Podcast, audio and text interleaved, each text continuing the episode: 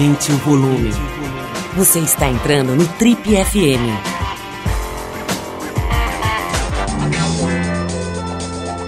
Oi, aqui é o Paulo Lima e a gente começa agora mais um Trip FM, o talk show da revista Trip. Nossa convidada de hoje está no centro de um dos mais acalorados debates relacionados à mobilidade urbana. Ela é formada em publicidade pela Unip e pós-graduada em comunicação pela ESPM.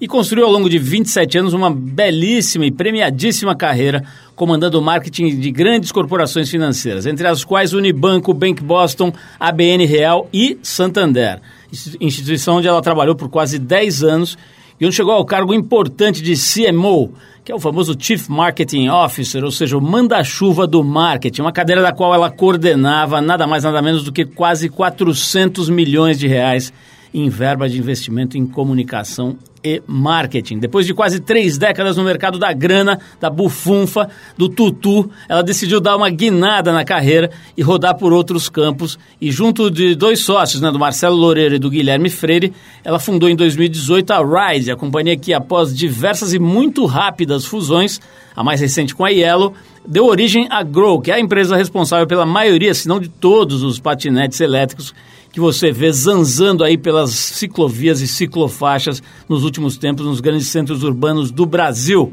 Nossa conversa hoje aqui no Trip FM com muita honra é com a jovem Paula Nader. Paula, antes de mais nada, muito obrigado pela sua presença.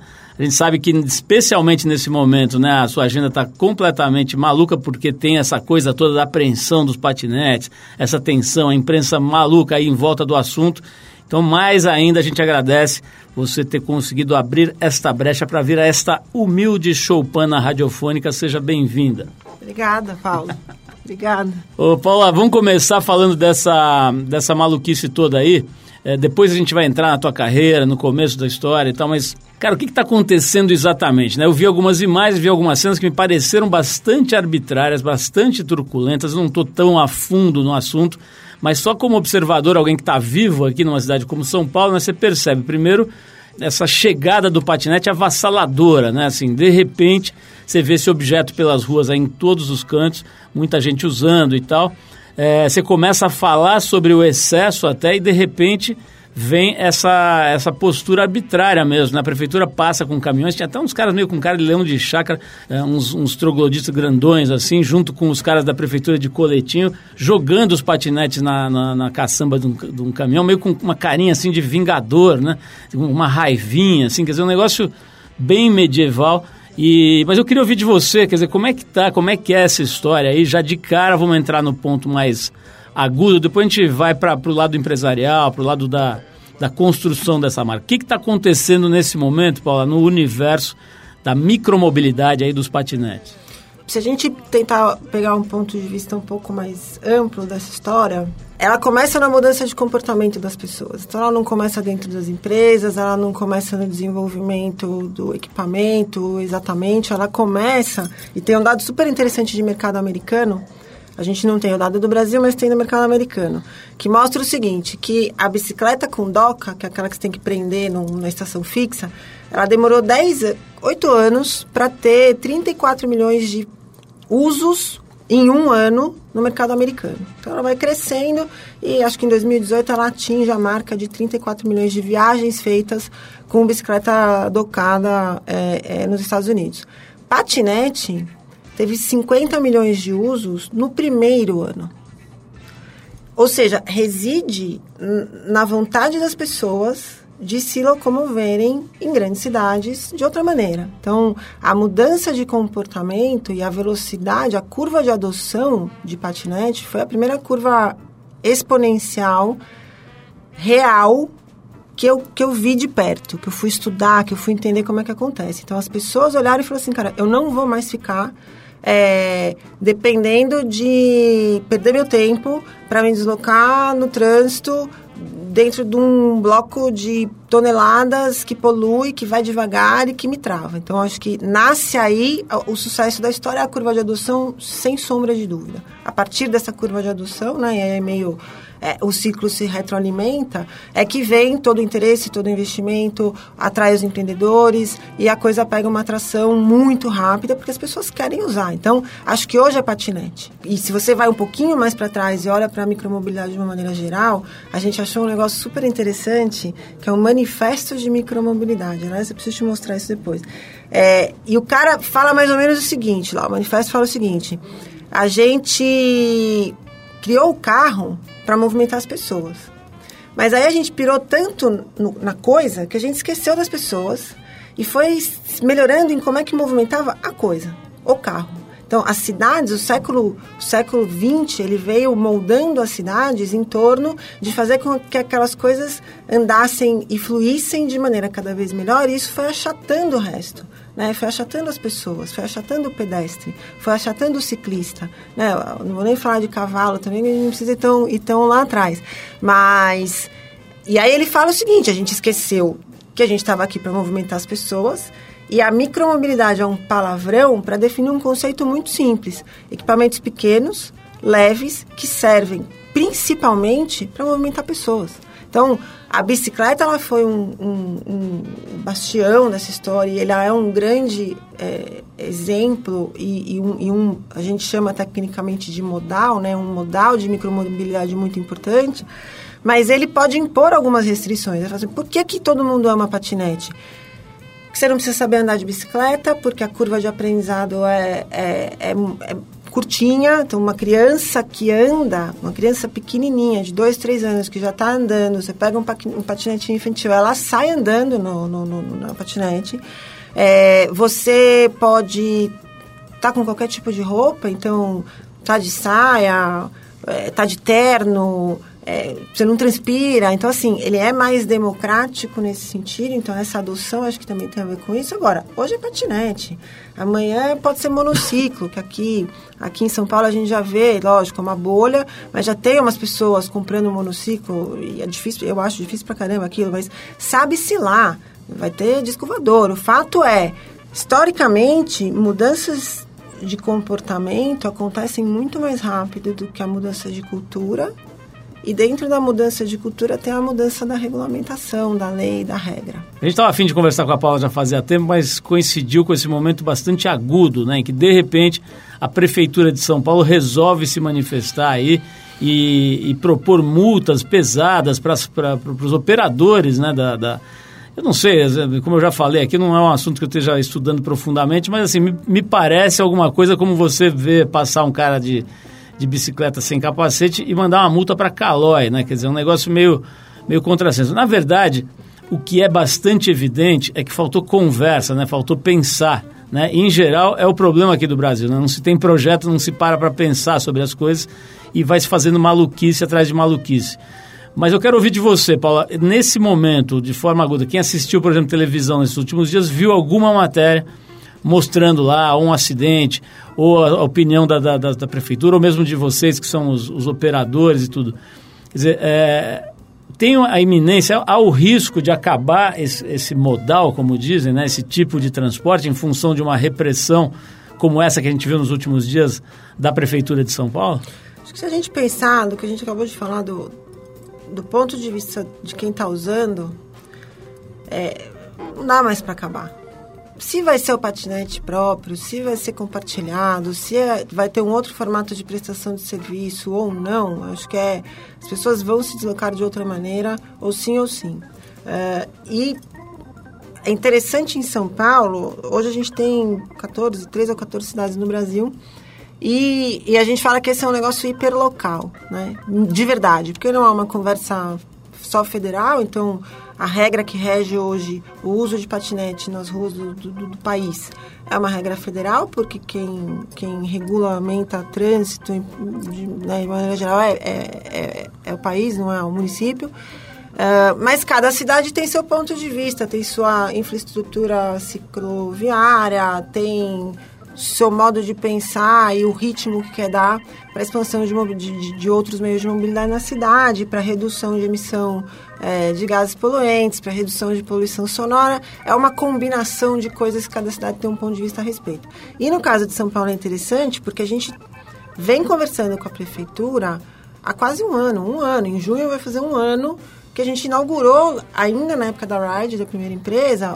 uma das primeiras providências que a gente tomou, e foi super bem recebido pela prefeitura, e um corpo técnico é, é, bastante preparado, para começar a entender como é que a gente faria é, a introdução do serviço considerando todos os aspectos. A gente sempre olha para o ponto de vista do usuário, para o ponto de vista do não usuário, né? então aí tem uma questão de organização da cidade é, é, e de como a coisa toda vai funcionar. A gente, no caso da Grow, tem um olhar bem específico para a inclusão e impacto social que aí sim acho que a gente tem um, um olhar diferente, mas no final do dia é olhar para um, um ciclo de geração de valor compartilhado que faça sentido para todo mundo, porque se só fizer sentido para a gente, não fizer sentido para quem não usa, não fizer sentido para a cidade, não fizer sentido para o pro, pro, pro comerciante, para o cara que tem equipamento cultural, dificilmente essa coisa se sustenta é, e, e, a gente conseguiria ampliar. Então a conversa existe, ela acontece há, há, há acho que pelas minhas contas vai fazer um ano agora de alguns poucos meses para cá, a gente se constituiu um grupo de trabalho, porque existem outras empresas uh, que já aplicaram e manifestaram interesse em operar a micromobilidade em São Paulo. Então, tem um grupo de trabalho oficial junto com a Secretaria, de Transportes, é, discutindo qual que seria o melhor caminho de, de regulamentação. Já existia uma regulamentação de bicicleta que está vigente, né? existe, está vigente para a cidade de São Paulo.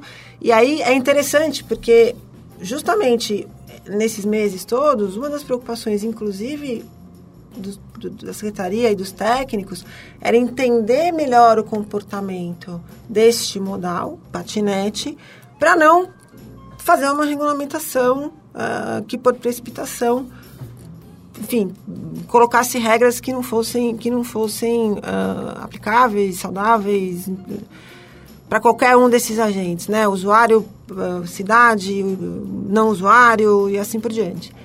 E na minha leitura, o que acabou acontecendo é, por conta da história talvez da visibilidade e de novo da curva de adoção, um monte de gente começou a usar, a imprensa começou a se interessar é, por isso. E, e acabou colocando um olhar, na minha opinião, envezado sobre o assunto, ou pelo menos parcial sobre o assunto, é, e começou a gerar uma pressão né, da imprensa, tanto no, no operador, na gente, enfim, quanto no poder público para que houvesse uma tomada de posição. E isso acho que acabou precipitando, então, o, o, o, processo muito. Então, mas, ao mesmo tempo, o grupo de trabalho ainda existe e está funcionando. A gente continua conversando, mas a gente tem uma situação hoje em São Paulo que realmente está é, é, num ponto num ponto obviamente crítico e complicado, que está visível. É, agora, para a gente sair também só do que está aparecendo, porque aquilo não explica nada, né? O que que, o que que, acho que tem questões aí importantes, né? Pensando de novo em como é que a gente constrói micromobilidade de um jeito é, que faça sentido e que, e que aproveite o potencial transformador que tem, a gente, a gente acredita em algumas coisas. Então, a primeira é, falando de dois pontos aí do, do, do do decreto que são especialmente complicados, né? Obrigatoriedade de capacete. A gente recomenda o uso de capacete porque a gente entende que o capacete, assim como outros equipamentos de segurança, e aí são vários, então é capacete, é a fita refletiva, o colete refletiva, a luva, sim, eles são importantes para te ajudar a ter uma condução e um trajeto mais seguro, mas eles são de escolha pessoal. O meu sonho, daí pensando como como essa coisa do marketing, da conversa e tal, é que o capacete e os equipamentos de segurança virem uma coisa que as, pessoas querem, acessórios bacanas para eu usar, é que nem, falo, pista de esqui. Você ia numa pista de esqui, sei lá, 10 anos atrás, ninguém usava capacete. Você vai numa pista de esqui hoje, é concurso para ver quem tem o capacete mais legal. Então, acho que ainda tem uma coisa de estilo, de ser bacana, das pessoas incorporarem isso, de fato, como uma coisa que faz parte do dia a dia. Agora, não é, a gente não acredita que é a obrigatoriedade que vai acelerar esse processo. A gente acredita que isso tem a ver com educação, com dar acesso, com produzir produto bacana, a um preço acessível, com que as pessoas entendam que não é só capacete, que a segurança não depende só do uso de capacete, mas de uma noção de coexistência e de, e de andar na mão correta, de não fazer ultrapassagem, é, de entender o seu nível de habilidade na condução, seja do que for, de novo, de uma bicicleta, de um, de um patinete, de um, do skate. Então, acho que esse é um aspecto. E a multa, a gente também entende que, que não é a lógica da multa que vai educar. Né? Então, se a gente parar, e aí eu de novo estou dando uma, uma, opinião extremamente pessoal, mas se a gente for olhar, por exemplo, por exemplo, de São Paulo no, ou do Brasil no trânsito, o que mudou um pouco a lógica não foi a multa, foram os pontos. É o ponto na carteira, é o risco de eu perder a minha possibilidade de dirigir. Não necessariamente é o dinheiro que eu vou ter que pagar porque eu cometi uma infração. Então, também o que a gente acredita é, a gente, e uma, uma, uma das coisas que a gente vem propondo de novo desde o começo é, em vez de fazer a ação punitiva de multa, a gente pode ir trabalhando em ações educativas, desde você bonificar ou beneficiar o cara que para a patinete direitinho no lugar certo, tal, tal, tal, até você começar a ter outro tipo de penalização. Então, o cara suponha, foi, foi autuado alguma vez porque estava andando na contramão, porque estava fazendo alguma coisa que não podia, estava numa via onde era proibido, isso é uma advertência. Pelo aplicativo, a gente conseguiria desenvolver isso. Na segunda vez, você já fala, olha, você vai aqui numa próxima, numa próxima semana você não vai poder usar. E se realmente o cara for reincidente, você vai inclusive, a gente banir o acesso, né, ou suspender o acesso dessa pessoa ao modal. Né? Óbvio que eu não consigo fazer isso para uma patinete própria, né, que, que não é compartilhada, mas enfim, acho que existem mil maneiras da gente ir fazendo essa conversa, que é uma conversa de educação, não é uma conversa simplesmente é, é, de punição.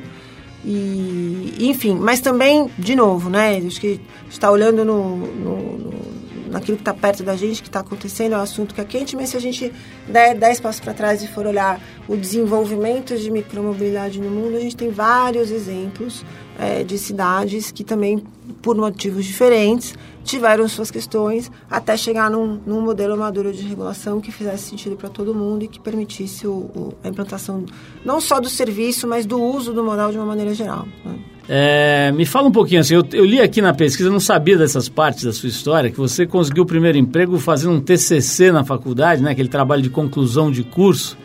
E quero saber como é que é, assim, rapidamente a tua trajetória, né, quer dizer, sair da escola, já entrar no mundo corporativo da pesada, né, em especial dos bancos, né, que é um universo super rígido, bem forte, com muito dinheiro, com muita pressão. Né, você ainda bem jovem, é jovem hoje, mas na época molequinha, né? Me conta um pouquinho do teu começo profissional. Na verdade, eu comecei a trabalhar no primeiro ano da faculdade, porque, porque sim, fui trabalhar de é, assistente administrativa no colégio objetivo, obviamente deu errado, porque eu não era uma pessoa do controle, da planilha, da conta. E aí depois eu fui trabalhar numa produtora de vídeo, onde eu era assistente de câmera. É, é, de um cobria rally de moto. Então eu carregava aquelas caixas, isso era 1980 e nada, 9, sei lá, carregando aquelas caixas no meio do mato. A gente tinha que chegar no ponto onde os, os corredores iam passar antes deles passarem, corria de cachorro, foi bem interessante. Aí eu consegui é, como é que foi a história? Eu fui trabalhar na Fiorucci. Aí foi um outro momento que eu falei, não, não quero mais ficar correndo no meio do mato, vou trabalhar na Fiorucci, fui ser vendedora da Fiorucci. É... Para quem não sabe, uma marca de jeans que foi muito importante no passado. Né? A molecada hoje nem sabe do que, do que se trata, né? Mas é uma marca de jeans que era o máximo nos anos 90, talvez, né? De jeans e de moda, os 90 já foram o final, hum. né? Mas era... E no Brasil tinha uma coisa importante de ter agora Calil e tal, e tinha uma história de, de, de, ter uma conversa de moda numa época em que isso ainda não era tão desenvolvido. E, e para o meu universo era totalmente é, fora do, do radar. E aí, fazendo um trabalho da faculdade, que na verdade não estava ainda formando, mas estava quase terminando, tinha 19 anos, a gente resolveu fazer uma campanha publicitária para a poupança do Banco Nacional, porque tinha um cara do meu grupo de, da, da faculdade que trabalhava no Banco Nacional. E a gente foi entrevistar a chefe dele. No, no, nesse dia, o cara acabou me entrevistando, o Tony Sando, encontro com ele volta e meia até hoje. E ele falou: ah, Você não quer estagiar aqui? E nessa época eu estava fazendo uns roteiros de vídeo institucional. E eu lembro que cada roteiro que eu entregava, Philips, linhas correntes, que também ninguém vai saber o que é, mas era linha de costura. Cada roteiro que eu entregava me rendia, tinha 18, 19 anos, 10 meses do salário que eu ia ganhar como estagiária no Banco Nacional. Mas eu falei, ó, se você topar meio período, aí é legal, porque eu consigo fazer os roteiros, consigo fazer o estágio no banco para ver como é que é essa história e consigo continuar a faculdade. Então, caí de paraquedas no, no Banco Nacional, e na época era Ayrton Senna, era patrocinador do Ayrton Senna, então essa história do marketing, para mim, menos comunicação e mais marketing, é, veio com uma força importante, porque o Nacional tinha uma cabeça, tinha um, um corpo de, de, pessoas, a equipe do Banco Nacional era completamente diferente do, do, que, do que foi o que eu vi em banco depois, mas eu não sabia. Para mim, eu achei que banco era aquilo. É, foi muito legal, a gente tinha muita abertura, uma hierarquia, já uma estrutura de hierarquia um pouco mais solta e tal. E, e foram anos prósperos para mim. Quando eu vi, eu queria já fazer período integral, porque eu estava estagiando meu período. E aí, quando eu vi, eu, isso eu tinha 19. Quando eu vi, eu tinha 47. E tinha passado do Nacional para o Unibanco, do Unibanco para o Bank Boston, porque eu queria ter daí uma experiência, uma experiência numa empresa que não fosse brasileira. E aí fui para o Real, que foi o grande, o grande barato, a grande história, o, o case todo do Real, que me colocou nessa onda de entender e de me aprofundar em desenvolvimento sustentável, o que, que era isso. Naquela época, poucas pessoas estavam fazendo essa conversa, estavam se interessando por isso, então isso pautou muito os meus passos depois. E aí, enfim, do, do Real para Santander, Semon, nunca eu achei que eu ia eu sempre tive eu estava muito mais com a história de marca de estratégia equipe pequena é, que conseguia aprofundar nas coisas. De repente, quando eu olhei, eu tinha, sei lá, uma equipe de, no início, 180 pessoas, um negócio enorme, uma grana, o mercado inteiro querendo falar comigo. E, enfim, depois fui tocar uma área de negócio no Santander, que foi bastante bacana também. E aí, de repente, o ciclo fecha. Né? E, e, eu saio do Santander com um negócio, o nome é meio técnico, mas é um contrato de quarentena então eu tinha que esperar um tempo antes de poder trabalhar de novo. E eu achei uma delícia, porque aí eu estava trabalhando há 29 anos sem parar, é, parando para tirar férias, porque eu sempre tirei férias e, e mudando de, de, emprego, mas eu nunca fui mochilar, não fui fazer intercâmbio, não fui fazer nada disso. E de repente eu tinha lá uma janela de falar, pô, as pessoas falam assim, ah, você fez sabático. Eu falo assim, não, eu fiz bundático, porque eu não fiz nada. Sim, eu fui aprender a nadar sem trocadilho, porque eu não tinha técnica nenhuma. Aí fiquei sócia do Pacaembu, porque afinal de contas eu estava desempregada, não queria gastar dinheiro. Fiquei sócia do Pacaembu, peguei meu, meu coach da corrida, ele me ensinou a nadar. Mas eu não tinha a menor ideia que eu ia parar numa startup. O que eu senti muito forte na transição é que eu não queria, naquele momento, uma grande corporação não estava me atraindo, porque projetos chegaram, e isso foi muito legal, porque só autoestima fica meio assim, você fala, pô, tô desencaixada, tô com 46 na época. E aí, né? Então, a hora que vem o projeto, fala, legal, tem alguém ainda achando que. E vieram coisas de, de mercados interessantes, então veio coisa de educação.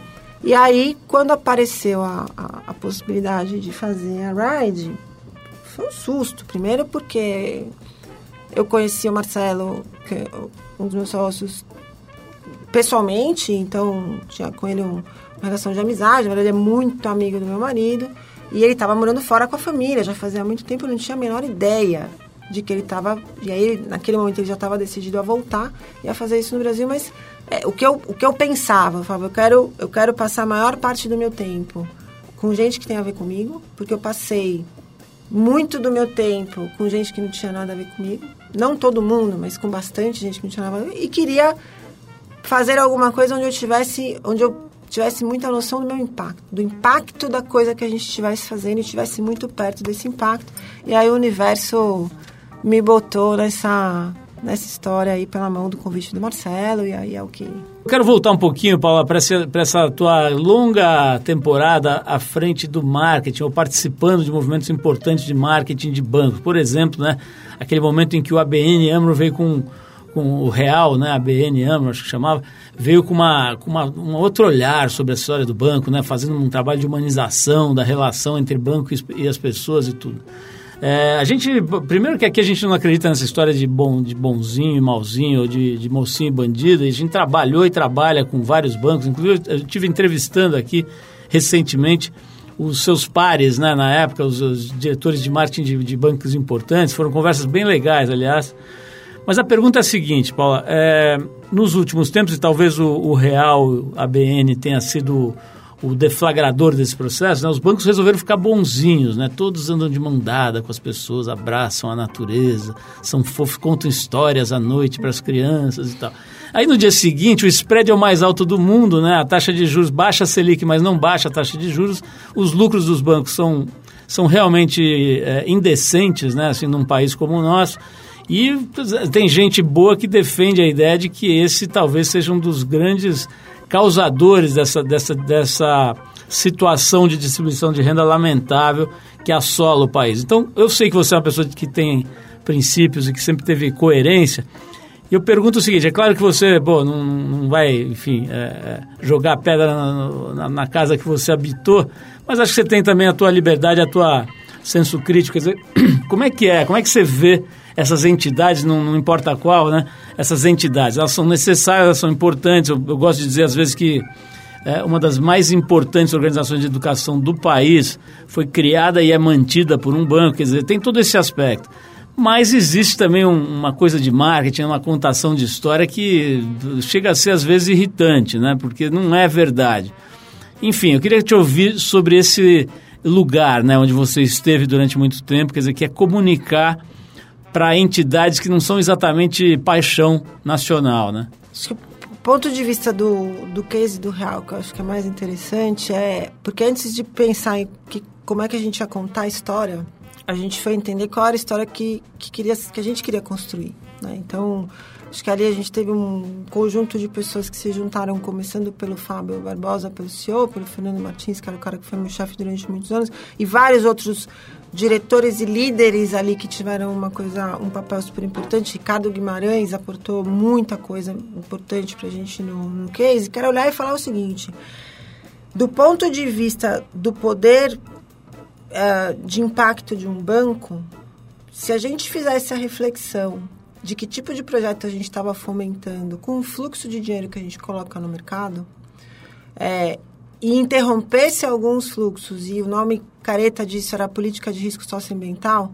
assim, cara, eu não vou financiar projetos que não estejam corretos do ponto de vista socioambiental. Então, essa conversa nos anos, no começo dos anos 2000, é, ela era difícil de fazer e ela chocava um pouco as pessoas e ela não tinha uma origem é, de ser bonzinho, é uma origem de gestão de risco, que é o aspecto essencial de um banco. Né? Para que, que serve um banco? Para guardar o dinheiro de quem tem dinheiro sobrando e conseguir emprestar é, para quem precisa de dinheiro e conseguir fazer a gestão de riscos bem feita para poder devolver o dinheiro daquele cara que confiou em você e depositou é, o dinheiro que ele tem sobrando ali. Basicamente é isso. Quando a gente começou a entender que o risco de uma empresa que tinha práticas ruins do ponto de vista socioambiental era muito maior do que o risco de uma empresa que tinha práticas boas do ponto de vista socioambiental, essa conversa de fato pegou tração e não era uma conversa de comunicação, não era uma conversa de marketing, não era uma conversa de é, como é que eu vou contar uma história bacana para continuar me comportando do jeito que eu sempre me comportei. Então, acho que a, o, a parte mais legal e mais forte do case é que ele foi de dentro para fora. É, de fato, a gente primeiro começou a, a mudar o jeito como o banco fazia as coisas para depois começar a contar essa história. E aí a gente teve o Banco da Sua Vida, que é do Rick Freire. Então a gente também teve muita sorte de encontrar bons parceiros para contar, ajudar a gente a contar, a contar essa história e embalar direito essa conversa. Mas acho que era, era isso, né? A gente fez um anúncio na época que era verde é a cor do dinheiro. A gente não estava ali fazendo uma conversa de salvar a baleia ou de, de, de, cuidar das crianças. Isso tudo veio junto com uma proposta de falar assim, cara, banco tem um impacto super importante, talvez um dos mais relevantes. Do mesmo jeito que você, você estimula essas coisas, você consegue tirar o fluxo é, de dinheiro e de financiamento dessas iniciativas que são danosas, porque no final do dia a chance de você ter seu dinheiro de volta quando um, uma empresa está com uma prática ruim do ponto de vista socioambiental, pode ser o que for. Poluição, trabalho infantil, trabalho escravo, não paga imposto, o que quer que seja. Então a gente começou a endurecer pela política, endurecer no sentido de entender qual seria uma política de risco socioambiental que de fato tivesse esse efeito. E as pessoas falavam assim na época: vocês estão loucos, vocês vão recusar cliente? Vamos. E a gente recusou cliente. E a gente chegou para clientes que já eram da casa há muito tempo e falou assim, olha, é, é, tem uma questão de risco importante aqui, porque tem essa, essa, essa, essa prática que você precisa regularizar, não é um standard que o banco está dando, é um standard mundial que a gente já viu aqui, que tem uma recomendação forte feita por alguém que conhece esse assunto.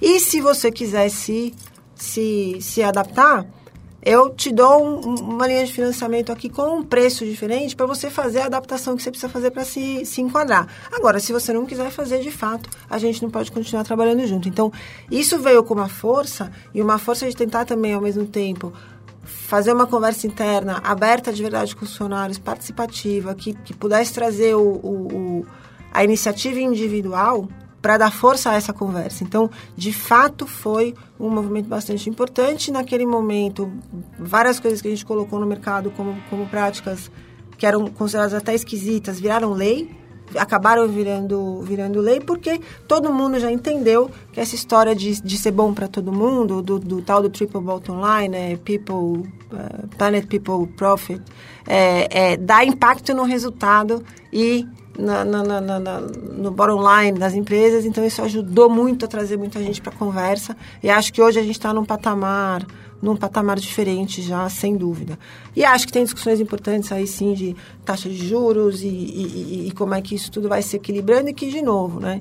Distribuição de renda pode, óbvio, tem a ver com os bancos, mas tem a ver com a postura de cada indivíduo e, e de cada empresa. E hoje a gente tocando uma empresa que, que gera um monte de emprego direto indireto e, e essa conversa toda precisa fazer parte, porque enquanto for bom só para alguns, nunca vai ser bom para todo mundo. Então... Aliás, Paulo, quero fazer um agradecimento público aqui ao Adriano, que é mecânico lá da Grow, que me furou o pneu na, no Fusca outro dia à noite.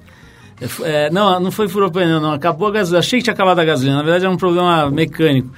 E aí eu parei no meio da rua à noite, numa, numa quebrada, num lugar meio esquisito ali, e aparece o Adriano, um mecânico da Grow, capacetinho, inclusive, na cabeça, e pergunta o que estava acontecendo, começa a me oferecer ajuda e tal, do nada. Foi muito legal. Então ele trabalha lá na, numa oficina que tem ali no Largo da Batata. Então, Adriano, meu caro, muito obrigado pela sua solidariedade. Qualquer dia eu vou te levar a passear de Fusca e não precisa de capacete. Ô, Paula, é, para a gente fechar o papo aqui, é o seguinte: o, é, é, você, quando citou, por exemplo, a equipe né, da, de comando lá do, do, do ABN, quando você estava e tal, não por acaso citou só nomes de homens, né? E a gente sabe que qualquer indústria, na verdade, eu acho, talvez, sei lá, na moda, em algum lugar seja diferente, mas acho que nem, nem na moda. Né? Quando você citar nome, os nomes do comando, sempre vão ser homens, né? pelo menos na maioria. É, hoje esse, esse papo já está até meio velho, meio gasto aí, da coisa da mulher, no mundo corporativo, mundo machista e tal, mas na tua história, assim, como é que foi é, o fato de ser mulher, jovem, entrando nesse lugar, né, que é super masculino? Você pensa, você olha para um banco e só vê homens saindo de dentro, né? É, da, da, da, cúpula, pelo menos. É, é, como é que foi isso? Teve, pegou isso para você? Não pegou? Você sentiu o peso assim da, da do machismo? No, passou mais batido? Como é que é essa história? Cara, tem um negócio que hoje tem até uma, uma expressão para explicar que é viés inconsciente. Então, eu acho que a questão do machismo ela é, ela é muito maior do que o ambiente que se construiu nas empresas. As empresas elas reproduzem de alguma maneira o mundo que está ao redor delas, né? São microcosmos ali. Quando a conversa esquentou, que já é muito recente, né, que de fato a gente começou a falar sobre isso, e, e, e aí os, os, acho que os millennials, né, os caras que vieram dos, dos 80 e poucos, dos 90 para cá, vieram muito com essa, com essa conversa, eu comecei a entender. Então, assim, houve situações que eu só percebi agora. Que às vezes eu tenho uns, uns flashbacks, assim, eu falo assim, cara, olha o que aconteceu naquele dia. Então, para pegar uma, que foi inclusive no, no, no, começo ali da história do real e tal. Tava eu e uma, uma, uma menina que trabalhamos juntas muitos anos, na época não tinha 30 ainda, a gente tinha 20, quase 30, né? Já tava, também não era garotinha.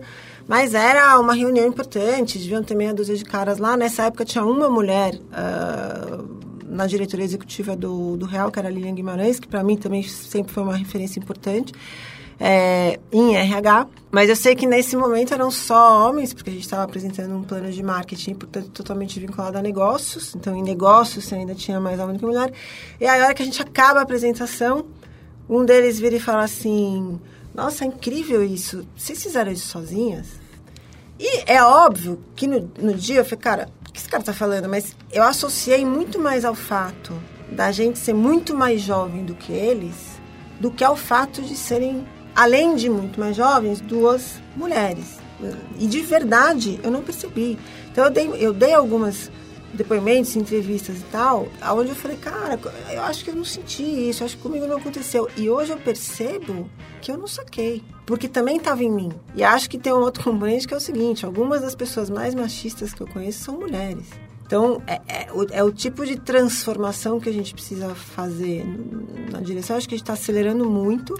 É, hoje eu estou numa empresa, estamos né, tocando uma empresa que a média de idade da galera é 25, 26. Né? É, e não tem espaço. Acabou. Acontece porque é viés inconsciente, porque está em todo mundo, mas é, dura quatro segundos. Porque alguém vai te. É que nem tentar usar um copo de plástico. Sabe assim? Vai tentar usar um copo de plástico hoje na Grow, pegar o copo, aliás, nem vai ter mais copo de plástico. Você pega o copo agora para sua cara e fala assim: você está brincando que você vai usar um copo de plástico. Então, então são assuntos que eu acho que rapidamente estão ganhando um outro um outro olhar e não é só de corporação, acho que é do mundo inteiro. Mobilidade também é um mercado masculino, é, mas a gente tem uma uma das, das nossas chefes de oficina é a Juliana, mulher, só tem homem trabalhando com ela, um monte, deve ter uns 60, sei lá eu, e ela tá lá representando. Juliana, se você for chefe do Adriano, alivia do Adriano que ele é sangue bom, tá? Paulo, adorei a sua visita hoje aqui. Muito legal conhecer ainda um pouco mais da sua história. Eu acompanho a sua história há muitos anos, né? De perto, sou fã do teu trabalho. Você, inclusive, deu uma remodelada nesse marketing de banco aí, muito importante. Não é por acaso, recebeu os prêmios mais importantes. Me lembro de cabeça de caboré, essas coisas, né? Os prêmios mais importantes da área de marketing do Brasil né? E acho que não foi por acaso, você deixou uma marca muito importante nesse universo. E a gente admira muito a tua carreira, a tua postura e boa sorte aí pro, pro patinete, pra Grow. A gente vai ficar acompanhando de perto esse assunto, né? Eu acho que a única coisa que não pode acontecer é nego não pensar, né? E sair fazendo, ou por pressão política, ou por, por o que seja, né? Sair fazendo atos intempestivos e é, muitas vezes arbitrários e tudo, e, e, achar que isso resolve, né? Quer dizer, uma, uma, uma uma cidade como a de São, a São Paulo, né, que foi construída com a lógica de privilegiar o carro, né, como diz o Paulo Mendes da Rocha, arquiteto, diz isso há muito tempo. Como é que pode uma, um sujeito de 70, 80 quilos precisar de uma caixa de 3 toneladas né, para transportá-lo até a escola? Né? Quer dizer, que sentido isso faz? Quer dizer, então, quando aparecem essas alternativas, lógico que precisa ser estudado, está tendo acidente, está tendo acidente de bicicleta bastante, está tendo acidente de patinete, precisa olhar para isso, mas não é acabando com a coisa, né? Quer dizer, então tá, então vamos tirar todos os carros de circulação porque tem acidente de carro e mata muita gente. Acho que não é exatamente a melhor ideia. Então a gente torce aqui para que a luz né, ilumine a todos os envolvidos, né, para que a gente tenha um pouco de sabedoria no momento em que o país está precisando tanto né, de inteligência, refletir, de pensar e de não fazer besteira. Né? Não é exatamente o que está acontecendo no cenário nacional, mas a gente torce para que, que haja uma reversão. Então, parabéns, Paula, pela tua carreira, pela tua história. Obrigadíssimo. Valeu.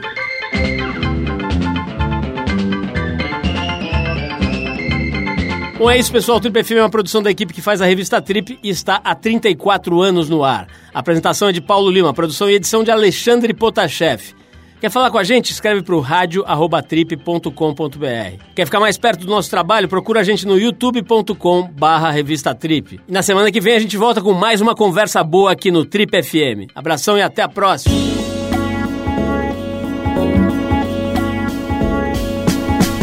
Você ouviu Trip FM.